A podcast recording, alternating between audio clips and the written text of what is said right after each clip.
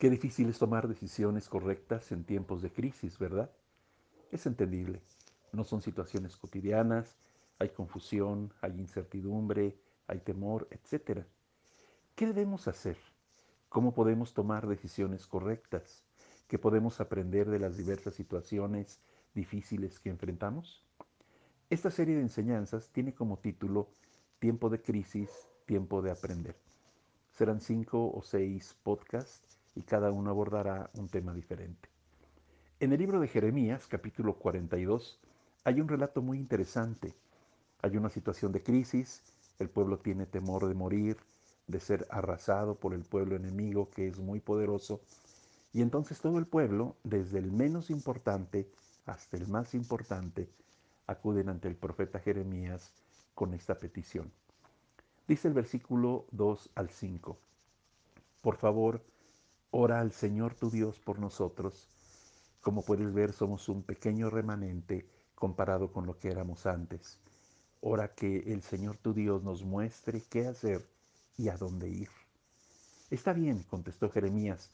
Oraré al Señor su Dios como me lo han pedido y les diré todo lo que Él diga, no les ocultaré nada. Ellos dijeron a Jeremías, que el Señor tu Dios sea fiel testigo contra nosotros si rehusamos obedecer todo lo que Él nos diga que hagamos, nos guste o no. Obedeceremos al Señor nuestro Dios, a quien te enviamos con nuestro ruego, pues si le obedecemos, todo nos irá bien. ¿Qué te parece? Esta es una petición admirable, ¿no crees? Un pueblo entero pidiendo dirección a Dios para tomar la decisión correcta y saber qué hacer y a dónde ir.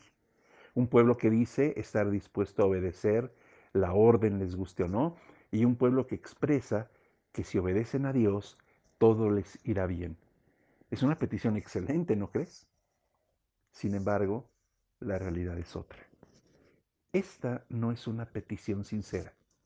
Dicen querer obedecer a Dios, pero ya tienen sus planes y solo quieren que Dios los apruebe. Qué lamentable. El pueblo, antes de acudir con el profeta, ya han decidido a dónde ir. Ellos están determinados a ir a Egipto y ya han hecho los preparativos. El relato continúa diciendo, diez días más tarde el Señor le dio a Jeremías la respuesta. Así que él mandó a buscar a los líderes y a todo el pueblo, desde el menos importante hasta el más importante. Les dijo, ustedes me enviaron al Señor, Dios de Israel, con su petición, y esta es la respuesta. Permanezcan aquí en esta tierra. Si lo hacen, los edificaré y no los derribaré. Los plantaré y no los desarraigaré. No teman más al rey de Babilonia, dice el Señor, pues yo estoy con ustedes, los salvaré y los libraré de su poder, seré misericordioso con ustedes al hacer que Él sea amable para que les permita quedarse en su propia tierra.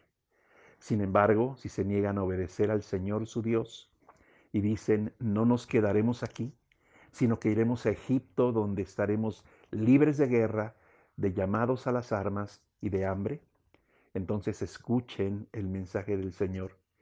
Si están decididos a irse a Egipto y vivir allí, la misma guerra y la misma hambre que temen los alcanzarán y allí morirán. Ese es el destino que les espera a quien insista en irse a vivir a Egipto.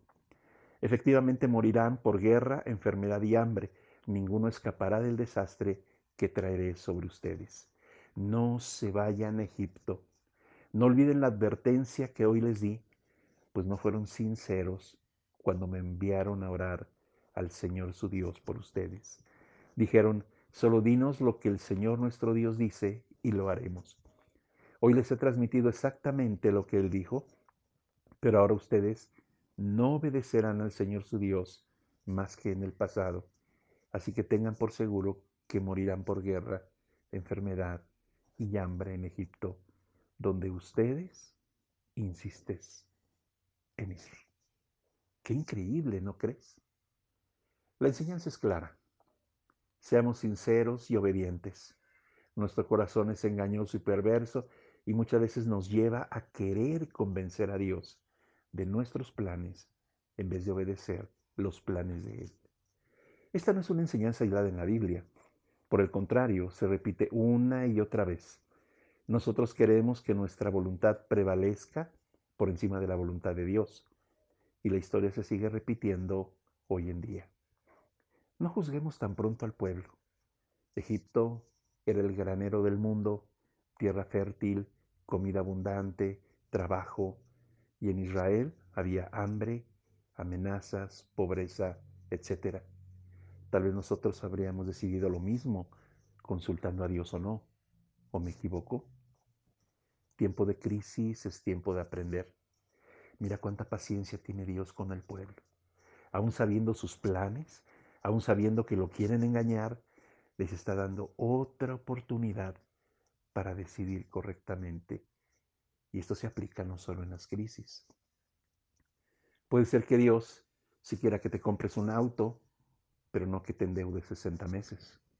Dios quiere que tengas un mejor ingreso, pero no a costa de descuidar a tu familia.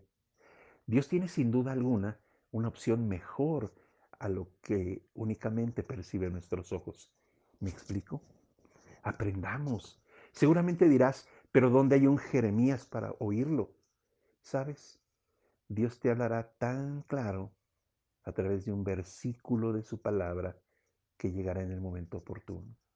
Te hablará a través de escuchar eh, la, la oración y te responderá de manera increíble. Dios puede revelarte su voluntad usando a alguno de sus siervos. Puede hablarte a través de las circunstancias. Si te acercas sinceramente a Dios, Él te dará la respuesta y ahí estará la bendición. En el nombre de Jesús. Amén. Soy Manuel Anaya. Síguenos en las redes en Vida trescientos sesenta y en nuestra página doble u doble u doble u punto vida trescientos sesenta punto live. Si este podcast fue de tu agrado, por favor comparte. Bendiciones.